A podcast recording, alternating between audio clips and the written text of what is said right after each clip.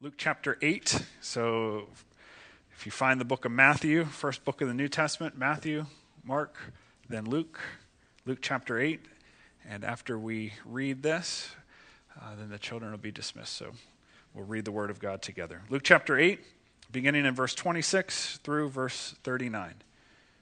Luke records this account. They sailed to the region of the Gerasenes, which is across the lake from Galilee. And when Jesus stepped ashore, he was met by a demon afflicted man from the town. For a long time, this man had not worn clothes or lived in a house, but had lived in the tombs. And when he saw Jesus, he cried out and fell at his feet, shouting at the top of his voice, What do you want with me, Jesus, Son of the Most High God? I beg you, don't torture me. For Jesus had commanded the evil spirit to come out of the man. And many times it had seized him, and though he was chained hand and foot, and kept under guard. He had broken his chains and had been driven by the demon into solitary places. Jesus asked him, What is your name? Legion, he replied, because many demons had gone into him, and they begged him repeatedly not to order them to go into the abyss. A large herd of pigs was feeding there on the hillside, and the demons begged Jesus to let them go into them, and he gave them permission. And when the demons came out of the man, they went into the pigs, and the herd rushed down the steep bank into the lake and was drowned. When those tending the pigs saw what had happened, they ran off and reported this in the town and countryside, and the people went out to see what had happened. And when they came to Jesus, they found the man from whom the demons had gone out sitting at Jesus' feet, dressed and in his right mind, and they were afraid. And those who had seen it told the people how the demon possessed man had been cured. And then all the people of the region of the Gerasenes asked Jesus to leave them because they were overcome with fear. Some, when they see power and authority, overcome with fear, but for those who belong to Jesus, it gives us great rejoicing and hope. So he got into the boat and left. And then the man whom the demons had gone out begged to go with him. But Jesus sent him away, saying, Return home and tell how much God has done for you. So the man went away and told all over town how much Jesus had done for him. May the Lord add his blessing to the reading of his word and to the glorification of his Son who has all power and authority. Amen. Amen. Thank you. You may be seated. And the children from kindergarten to sixth grade would be dismissed at this time for children's church. For everyone else, we look forward to working through this passage together. We've been in this series on soul care. Uh, how is it with your soul? We've looked at things like our identity in Christ uh, we've looked at receiving the forgiveness of God through confession and repentance. We've looked at then, as a result of the forgiveness we receive, forgiving others so that bitterness and uh, anger and resentment don't grow in our hearts. And the presence of Jesus has space in us. We talked last week about fear, overcoming fear. Today, we talk about freedom and that question of how are you experiencing freedom. We wrap this series on how is it with your soul up today with this? So, over at the parsonage where we live next door, as you uh, look at the back deck, and as you would go up the back deck into the, the house that way, um, there are stairs that go up, and on the outside edge of the stairs, close to the backyard, there's you know that outer support post, and then the, the roof comes over top there. And in the summer, especially in the summer, it's not common that you'll go in at night and everything's nice and clear, but you'll wake up in the morning and there is a gigantic, gigantic spider web. I mean, the thing just will almost cover half of that exit as you're going down the stairs. And there are some mornings when I would come out and I would be in a hurry and maybe the sun isn't shining real bright and I would walk through and it would just cover me. Other days, I would see it and I'd be able to avoid it and not have anything off on me. But there's some of those days I wouldn't see it, I'd be in a hurry, or the sun wasn't shining on it, and I just run head, headlong down the stairs and just walk right into that cobweb. And you got sticky spider cobweb all over you. And there are days when maybe I just got a little bit on, and so you can kind of brush it off, you can get it off on your own.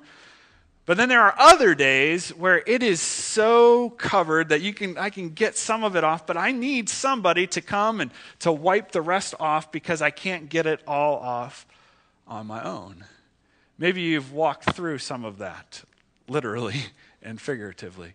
There's even, we've noticed at the top of the stairs uh, coming, if you go down towards the offices, there's a chair right by that entrance to the door, and there's a spider that just loves to make his home there. And you tear it down, and, and it'll happen, it'll come back the next day. These cobwebs are around, and you can see it most when the light is there. You can see it most when the light is there. You know, when we think about this idea of experiencing freedom, and we want to talk about it specifically in the realm of dealing, it, dealing with it in the demonic realm, the spirit realm. I, I see this as a picture of the influence of the demonic on our lives. We live, I don't think I'm going to be telling anybody anything you don't understand or see already, but we live in a messy world, don't we? a messy world that is affected by the spiritual world. Sometimes in our Western view of the world, we don't see the way the spirit world and the natural world come together. We almost see like the spirit world's out there and demons are in Africa somewhere, and the natural world is here. You know, over there it mingles together, but here and we don't sometimes see it or we don't want to see it because our worldview, Westernly, has messed up our ability to see it come together. But even if we don't see it that way, it doesn't change the reality that it is that way. And so we walk through this messy world affected sometimes by the spirit world. Sometimes we walk through it and it's okay on our own, we can get it off on our own. Other times we get covered in it and we need the help of others to get it off of us. Sometimes we we see it on purpose. We see it there, and we walk into it on purpose. Other times we just walk through life and don't realize because maybe light isn't shining on it. The light of Jesus, where we were walking in ignorance in some areas, but the more the light of Jesus begins to shine on us, the more we can see the, the gobs and the stickiness that will get on us spiritually sometimes. How do we deal with it? Whether we walk into it fully aware, and we'll talk uh, ways sometimes you might walk into this stuff fully aware. Other times, if you walk into it unaware, how do we do it? How do we deal with it? How, how are we able at the end of the series to say, yes, it is, it is well with my soul? How are we able to say, yes, I am experiencing the power of the blood that we're sang about this morning, not just in salvation, but in walking in greater sanctification, being set free from the works of the evil one. Jesus came to set us free, amen? Came to set us free, set us free at salvation, but the experiential carrying it out, walking it out is a lifelong journey of being set free from the power of sin, from the power of death, and from the power of the devil. And so this morning, may we come to understand a little bit more how to walk in that and how to experience, and may we continually experience it today.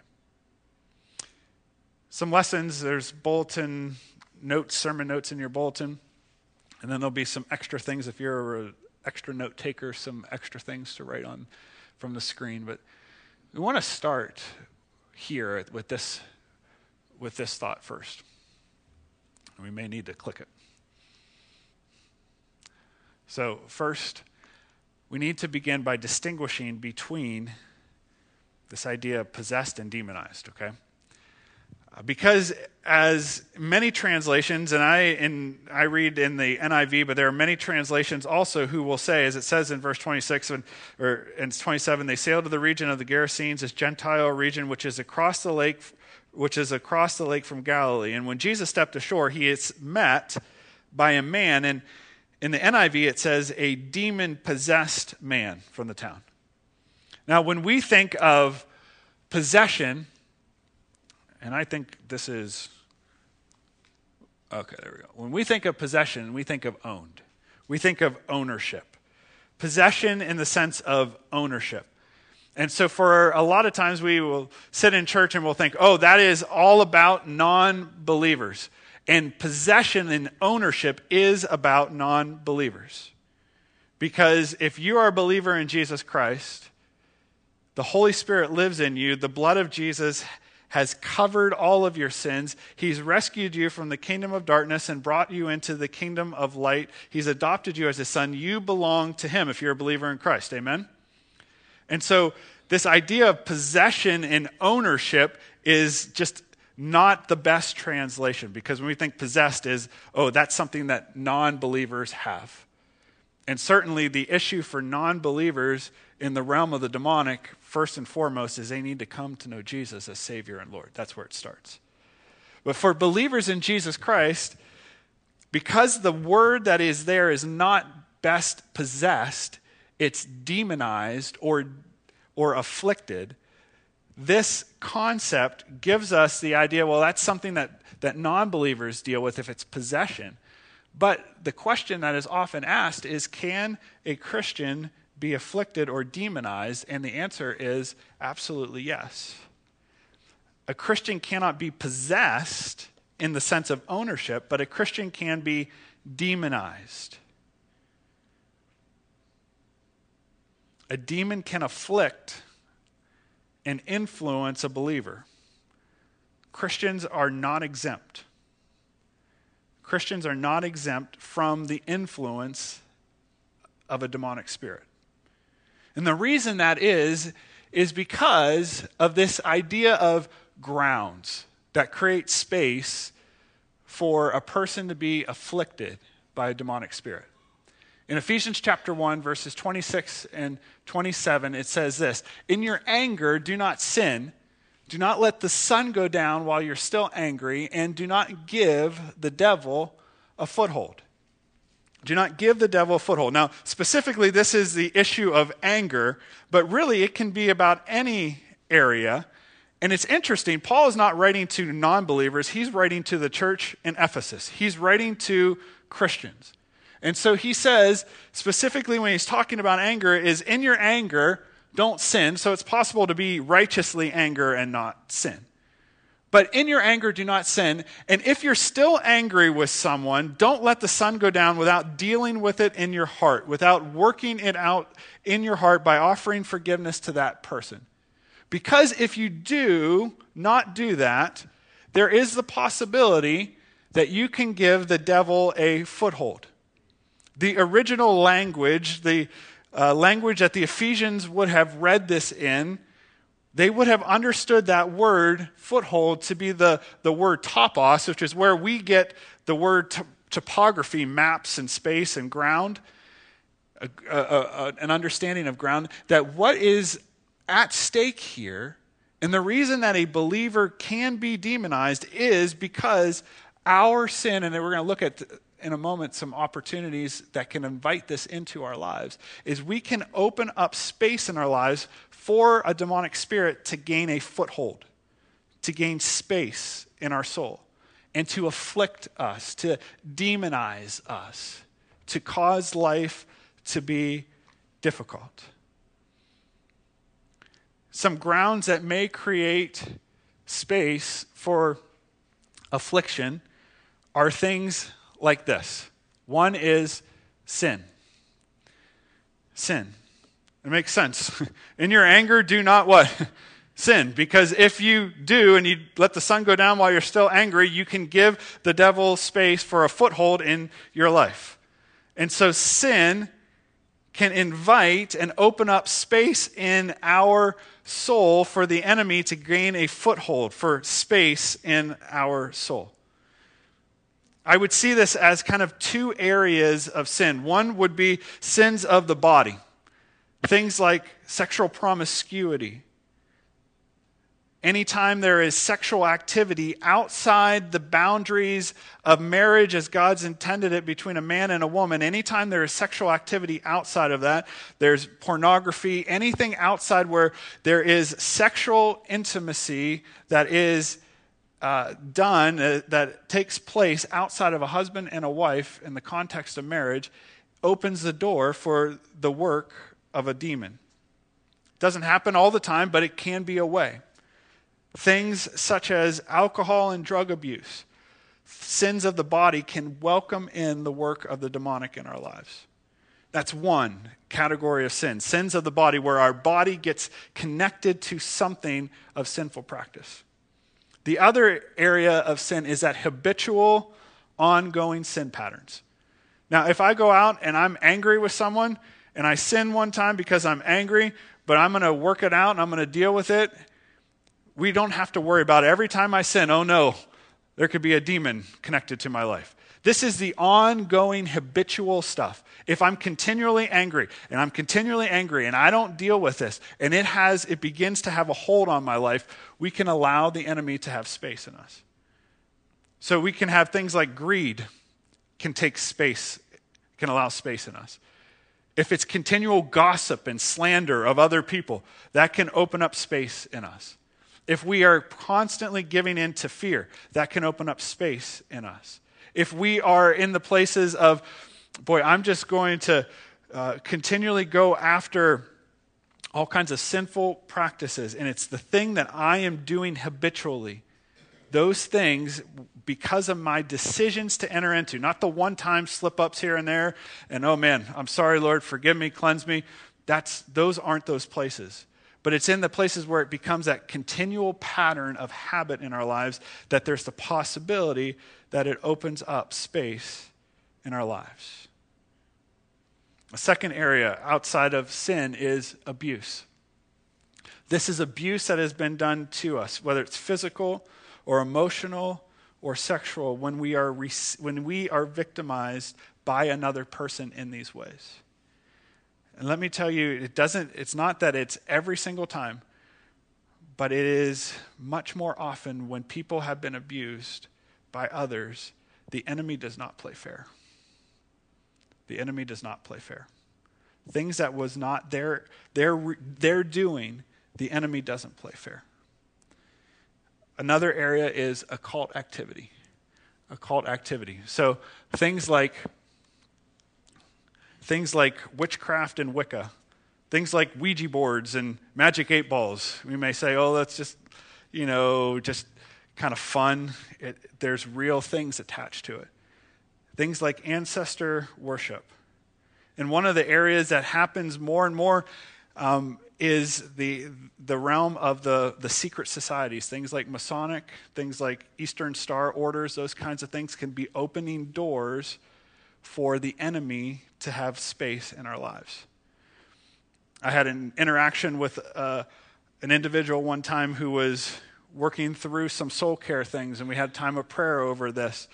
And there was a deep rooted spirit in their lives because their grandfather was involved in, in a Masonic lodge and in a Masonic ritual, had dedicated a yet to be first grandchild to the enemy. And that was him. And that was the roots, which lead us to the last one, and that is generational. This is one that we struggle with because, oh, God doesn't punish me for the sins of my fathers. But we see, don't we? We see patterns that get passed down generationally. We see practices like, oh, my grandfather had this issue, and my, my dad has this issue, and I have that. You know, we, we can see these things generationally. And sometimes these generational spirits can get passed down generation after generation after generation. The enemy doesn't play fair. And so, though the Lord may not punish us for the sins of my fathers, the enemy says, I'm going to take that as a legal ground to have space in a person's life. And so, these are ways, and we want to distinguish between the possessed and the demonized to show that a believer can, in fact, be demonized. Some on purpose through sin, some because of what was done to me, some things that have been passed down. So I, I want to try to illustrate this for a second. So, Jake, if you come for a moment. I, now, come on up. So now, Jake is just an example here, all right? So, Jake is going to walk across the stage first. This is what is possible and what Jesus intends for us, right? Let's give him a round of applause. This, Okay? This is what, this is what Jesus died for Jake for, that he would walk through life following after Jesus, engaging with him in intimacy, engaging with other believers, engaging on mission, free to follow what Jesus has created him to do. So he can walk without anything impeding him, following the lead of Jesus, knowing the fellowship of Christ. But let's say in Jake's life there was something that opened a door for the demonic. Now, Jake, walk around. Okay? All right. Now, you can't. No, no, you were able to move around some, right? Yeah, but it was a lot harder. This is the work of what demonization looks like in a believer. You can walk, you can live, you can follow, but there's something hanging on you. I'm not in Jake, and I don't own Jake, but I can hang on him and make life more difficult. Okay, let's give Jake a round of applause. Thank you, Jake. Okay, so, so that's the picture when we're looking at this. Possession is this inside, and so believers are not possessed owned, but there can be spirits hanging on us. And it can be anybody. I, we'll share the, the ways to get free of this in a minute, but I just want to just share that about a month ago, in my soul care journey, in my walking with Jesus, in my sanctification process, the Lord showed me an area where there was a spirit that had some grip on me that I wasn't aware of. It had just been like that for a long, long, long, long, long, long time. I actually didn't really know life any differently. But the Lord revealed it, shined the light on, showed where the cobweb was, the, the, the light shone on the cobweb, and I was able to get it off. And so I want to share that just to be able to kind of normalize this a little bit. Because we often just think, oh, that's for people who are really in bad, bad shape. And maybe you're thinking, oh, he's in really bad, bad shape. But here's just the reality of walking in with Jesus in a messy world, of working out our stuff and allowing the Holy Spirit to do that soul care work in us. There can be things in our lives that He, in His appointed time, shows us and says, You don't need to carry that anymore. I want to set you free of that. And He breaks it off of us. So I share that just in full vulnerability and transparency to say, Hey, this is just part of walking things out with Jesus. Okay? All right. Distinguish between the possessed and demonized. Second, we want to look at some symptoms. I'm having a problem with my clicker today. All right. So we want to look at symptoms of demonization. In verses 27 and 29, it says, When Jesus stepped ashore, he was met by a demon possessed. We're going to now say, anytime you see this in Scripture, if you read it, say demon afflicted, okay, or demonized man from town. And for a long time, this man had not worn clothes. Okay, so, so listen to the state of this man. He had not worn clothes or lived in a house, but he had lived in the tombs. Okay, verse 29. It says, Many times this spirit, these spirits had seized him and though he was chained hand and foot and kept under guard, so you have people who are standing guard over this man because, man, this guy is strong, he's dangerous, he's out there, things aren't right with him. He had broken them off, these chains off, and then driven by the demon out into a solitary place, and some translations out into the wilderness. This poor man is dealing with significant symptoms of demonization. So, from Rob Reimer's book on soul care, I want to share seven, and we'll just walk through these quick because these are things that we want to think through. The first is hearing voices, or audio, whether audible or in thoughts. There are those who would hear voices. And, and I just want to say here, right at the beginning, and look at all of these, that these, the soul is a difficult thing to diagnose sometimes because there is mental illness, there are physical ailments, and there is demon stuff. Sometimes it's, it's also you need just to have healing prayer. It's nothing to do with the spirits, it has everything to do with just there's wounds in our lives. And so these are, are not a if that is, if you hear voices, or we'll look at more specifically thoughts it doesn't necessarily mean that it is demonic. It just means, okay, pay attention. We want to kind of discern this together. So that's one. Hearing voices, audible or in thoughts. We'll look at specific thoughts in a moment. Second is rage. This is not about losing your temper. This is about that blinding, supernaturally empowered anger or rage where it's out of control. There are families, uh, Dr. Reimer says that they have a name for this. They're like, oh, that person's going this, going crazy. And there's a name for it, even rage. A third one is a feeling tortured or tormented, whether physically or psychologically. And again, this can be mental illness kinds of things that the Lord can bring healing to, or we need to, to see a, a doctor of some sort or be on medication of some sort. There's, there's a wide range of how you develop and how you minister to this, physically or psychologically, feeling tortured or tormented. Blasphemous thoughts is the third one, or fourth one. Specifically, and a lot of times this is in church or in times of devotion or worship, and you have thoughts that come that are just like, oh man, where did that come from? They're usually thoughts that come to mind that are against God. There was a woman one time that we prayed with, and she got free of some of these things. And she said, after, she said, many times you would be preaching on Sunday morning, and in the midst of the, the sermon, there would be these thoughts that were running around like, I hate him. Just shut up.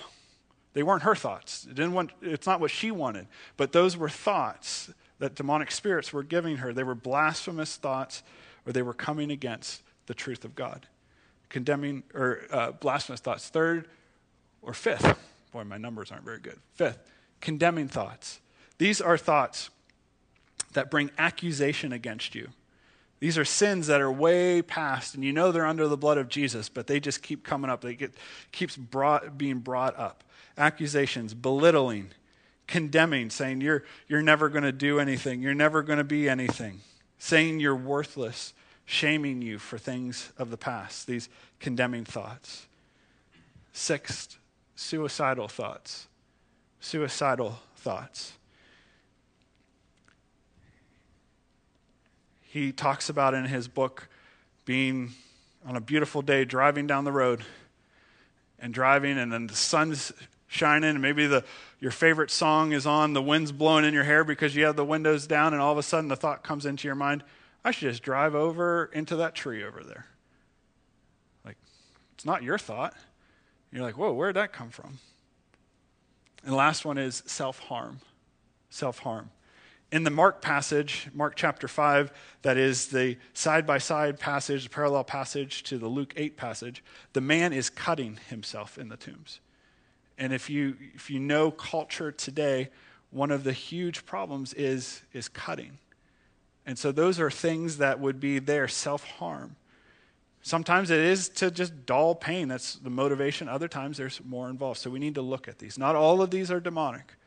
The soul is this complicated thing with both physical and mental health issues at play. But any of these symptoms are saying, oh, yeah, that might be there. That, I can relate to that. Should cause us to consider, okay, Lord, what, do you want what are you showing? What light might you be bringing into my life? So these are not necessarily exciting things. The first gives us some foundation, this symptoms, but now we want to look and behold the authority of Jesus. Because this story takes a dramatic turn once Jesus shows up. This man's life takes a dramatic turn once Jesus shows up. In verse 28 through 33, I want to read it again, is when this man and the demon in him sees Jesus, he cried out and fell at his feet, shouting at the top of his voice, What do you want with me, Jesus, Son of the Most High God?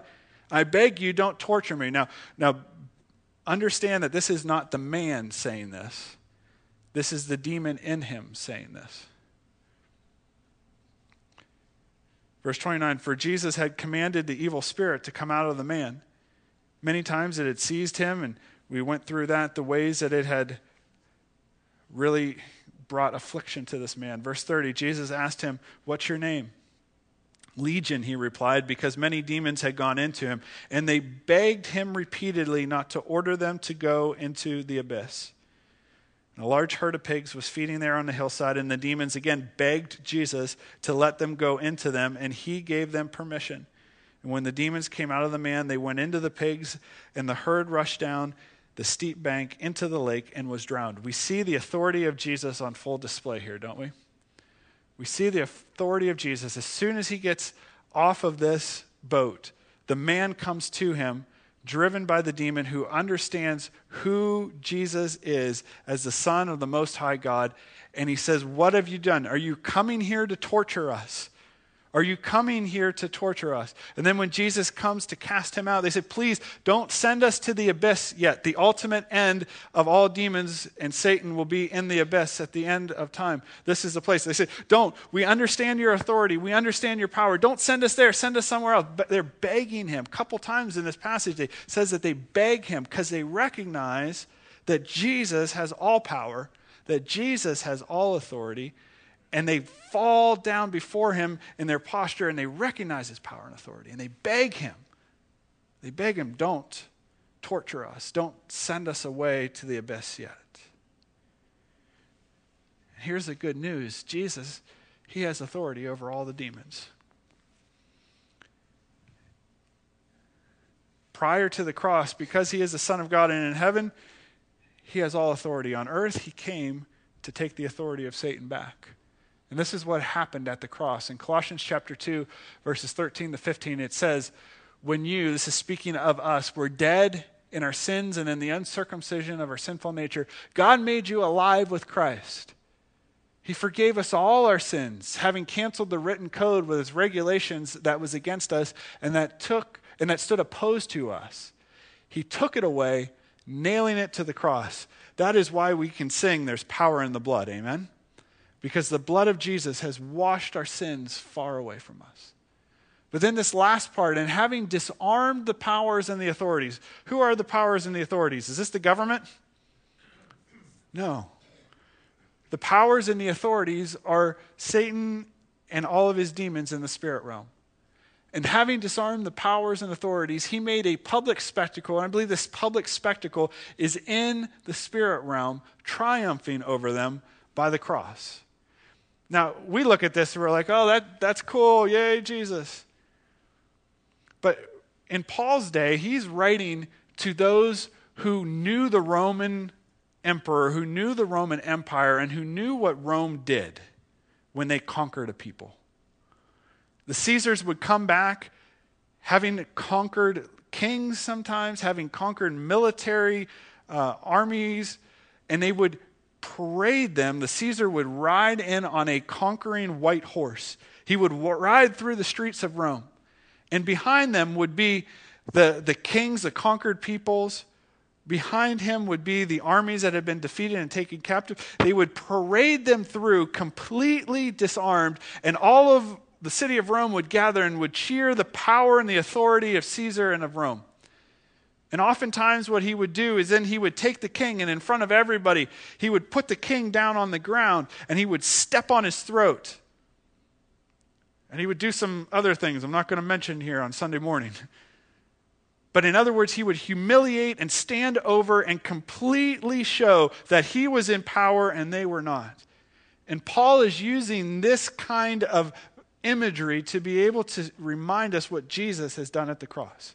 Not only has he forgiven us of our sins, but he's taken all the spiritual authorities in the heavenly realms, all of Satan and his demons, and he's paraded them before all of heaven. And he disarmed them, taking the power away that one day he's going to come back and make final. But he steps on Satan's throat and he says, You are a defeated, powerless foe. Now, Jesus has ascended it back into heaven, and he did this amazing thing for us. He did this amazing thing. He did the hard work for us at the cross. And if we can click to the next one, he did the hard work at the cross. One more. Gaining the authority back. Now he gives his authority to us. So you may say, okay, well, Satan's a defeated foe. He's been stepped on on his throat. He doesn't have any power and authority. One day, Jesus will finalize all of this when King Jesus returns in power and glory and sets everything right. But until then, here's what he's done He's given us his authority to enforce his authority here. So you may say, okay, so if Jesus did that on the cross, then why does the enemy still have power? Why can the enemy still afflict Christians' lives? Why does the enemy still torture people today here on this earth? Why does he do all of that? And here's the reason because he's given that ministry to his people, the church of Jesus Christ. And so the question is not, well, why do they still do that? The question is, why haven't we enforced the authority of Christ against them? Sometimes we're like, oh, things are going crazy and the demons are doing this and that and that. The, the thing isn't why are they still doing it? The question is, why hasn't the church arisen in the authority of Jesus and enforced his authority in the lives, in my life why am I not enforcing the authority of Christ over my life more and more? And why are we as a church not setting captives free? Because he's given that ministry to us. And so this is shining the light on this is reality, and it's not something that happens in Africa, it happens here as well. And so Jesus died, and he gave us this ministry. In Ephesians 1 19 to 23, I encourage you to read it, is he has all power and all authority Everything is under his feet. He's seated at the right hand of the Father in the heavenly realms, and he's given all of this power and authority to the church. And then Ephesians chapter 2, verses 6 to 7, it says, We are seated with Christ at the right hand of the Father in the heavenly realms. In other words, all authority that He has, He's given to us. Everything is under His feet. And in our spiritual position, everything is under our feet. Behold the authority of Jesus. Jesus has the authority over it, and he's given it to us to exercise until the day that he returns. That's pretty awesome, isn't it? This is just another area of ministry that he's given to us for our own lives and the care of our soul and our lives so that more of his presence is in us, but also in helping to set captives free. Behold the authority of Jesus. So, how do you do this? we skip to the next one. Know the path to freedom. And we want to do it the way Jesus did it. And again, a lot of this, these are steps that we see Jesus do much of, but it really is about following the leadership of the Holy Spirit. There have been many, idea, many times that I've been involved in this in my own life and in others' lives, and I had absolutely no idea what to do next. No idea. But Jesus knows, and the Holy Spirit knows. And he loves to tell us what to do next if we can wait upon him. And he shows us. And so here's the path to freedom. First, verse 30 says, Jesus asks him, this man, and the demon in him, What is your name? I, I often wonder what this man's name was. But we don't know. We just know it's Legion. What's your name? Legion because many demons had gone into him. Jesus communicated again with the demon, not the man. The demon identified himself as Legion. And so here, here's something that, that may sound weird, but demons take names. And usually the name is directly associated with the work that they do. You see, this man had legion because there were many. He was the leader of many demons in this man's life demons will take the name of what they do. And so a demon that empowers and does the work of fear in a person's life will often be named fear. A demon that empowers the work of lust in a person's life will often be named what? Okay, this is audience participation time. Will often be named what? Lust. A demon who, who empowers the work of pride will be named what? How about anger? bitterness, and on and on and on. So if you want to know the name of the demon, you seek to understand the work of the demon. Jesus sees the work of the demon. The demon has taken this name Legion. So we identify the demon, not just to know its name, but to know the work. And then, secondly, we break the ground. After identifying the name, we seek to understand the ground that they claim for being present in a person's life. This is why these last couple weeks of soul care, why we end with this message, because the soul care work helps us to identify the reason that a spirit might be present in our lives. And so, for instance, when we forgive another person, we can break the grounds of anger or bitterness that a spirit might hold. when we receive the forgiveness of God the Father after confessing our sin to Him and then confessing our sin to another believer and living in the light with another, a spirit of shame or a spirit of condemnation or a spirit of accusation will lose its ground because we no longer have a secret hidden in the shadows. We broke the reason that it's there. Or when we allow Jesus to heal the wounds of our lives that were caused by being victimized by abuse, we break the grounds. It no longer has a right to be there because Jesus has met us in that place. Or when we confess our involvement or that of a family member in occult practices, the ground is broken. We're looking for the reason that it is there, and then we're dealing with the reason. Because when we break the ground, the demon no longer has a right legally to be in our lives. When we do that, once the ground is broken, then we have the opportunity to command them to come out. Verse 29 For Jesus had commanded the evil or unclean spirit to come out of the man. After doing this soul care work, we command them to leave. We command them not because I'm great, but because Jesus is. We take our authority, we take our position in Jesus, and we command them by the authority of the Lord Jesus Christ to come out. And then verses 31 to 33, the reminder they begged him repeatedly not to order them to go into the abyss. One day they will. A large herd of pigs was feeding, and they said, Can we go there? And Jesus sends them into the pigs, and the pigs run off the cliff and down and are drowned. So we send them when we command them to come out, we send them where Jesus tells us to go, or tells them to go. We send them where Jesus tells them to go. Those, those demons begged Jesus not to go to the abyss. He's merciful to them in that moment, sends them to the pigs. The key is always go where Jesus sends you. Command you to come out and to go in the authority of Christ where Jesus sends you. He always does what's right. He always does what's best. We don't have to worry about it. We send them to Him. And then lastly, and I don't have it on here, but we always ask the Holy Spirit to fill the space that they once were in. So if Jake is, you come back real quick. So if, if, that spirit's been hanging on Jake for a while, sending him out, and, and it's been identified and commanded and sent to the feet of Jesus. Jake is free, but what we want, we don't want Jake just to be free of that spirit.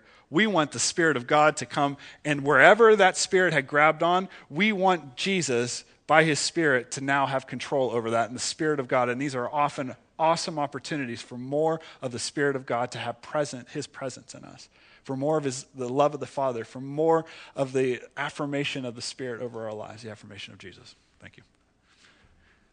So we don't just say, get out of here. Now we say, Holy Spirit, come. Where it once was bad, there are bad spirits and good spirits. And the good spirit is the Holy Spirit. We don't want the bad, we want Jesus. We want Jesus. And lastly, this is where we wrap up. We see the freedom Jesus brings. Verses 34 to 39 again when those tending the pigs saw what happened they run off in fear. They're like we've never seen anything like this. And the people come out verse 35 to see what's happened. And when they come they they find this man who they all knew so tormented.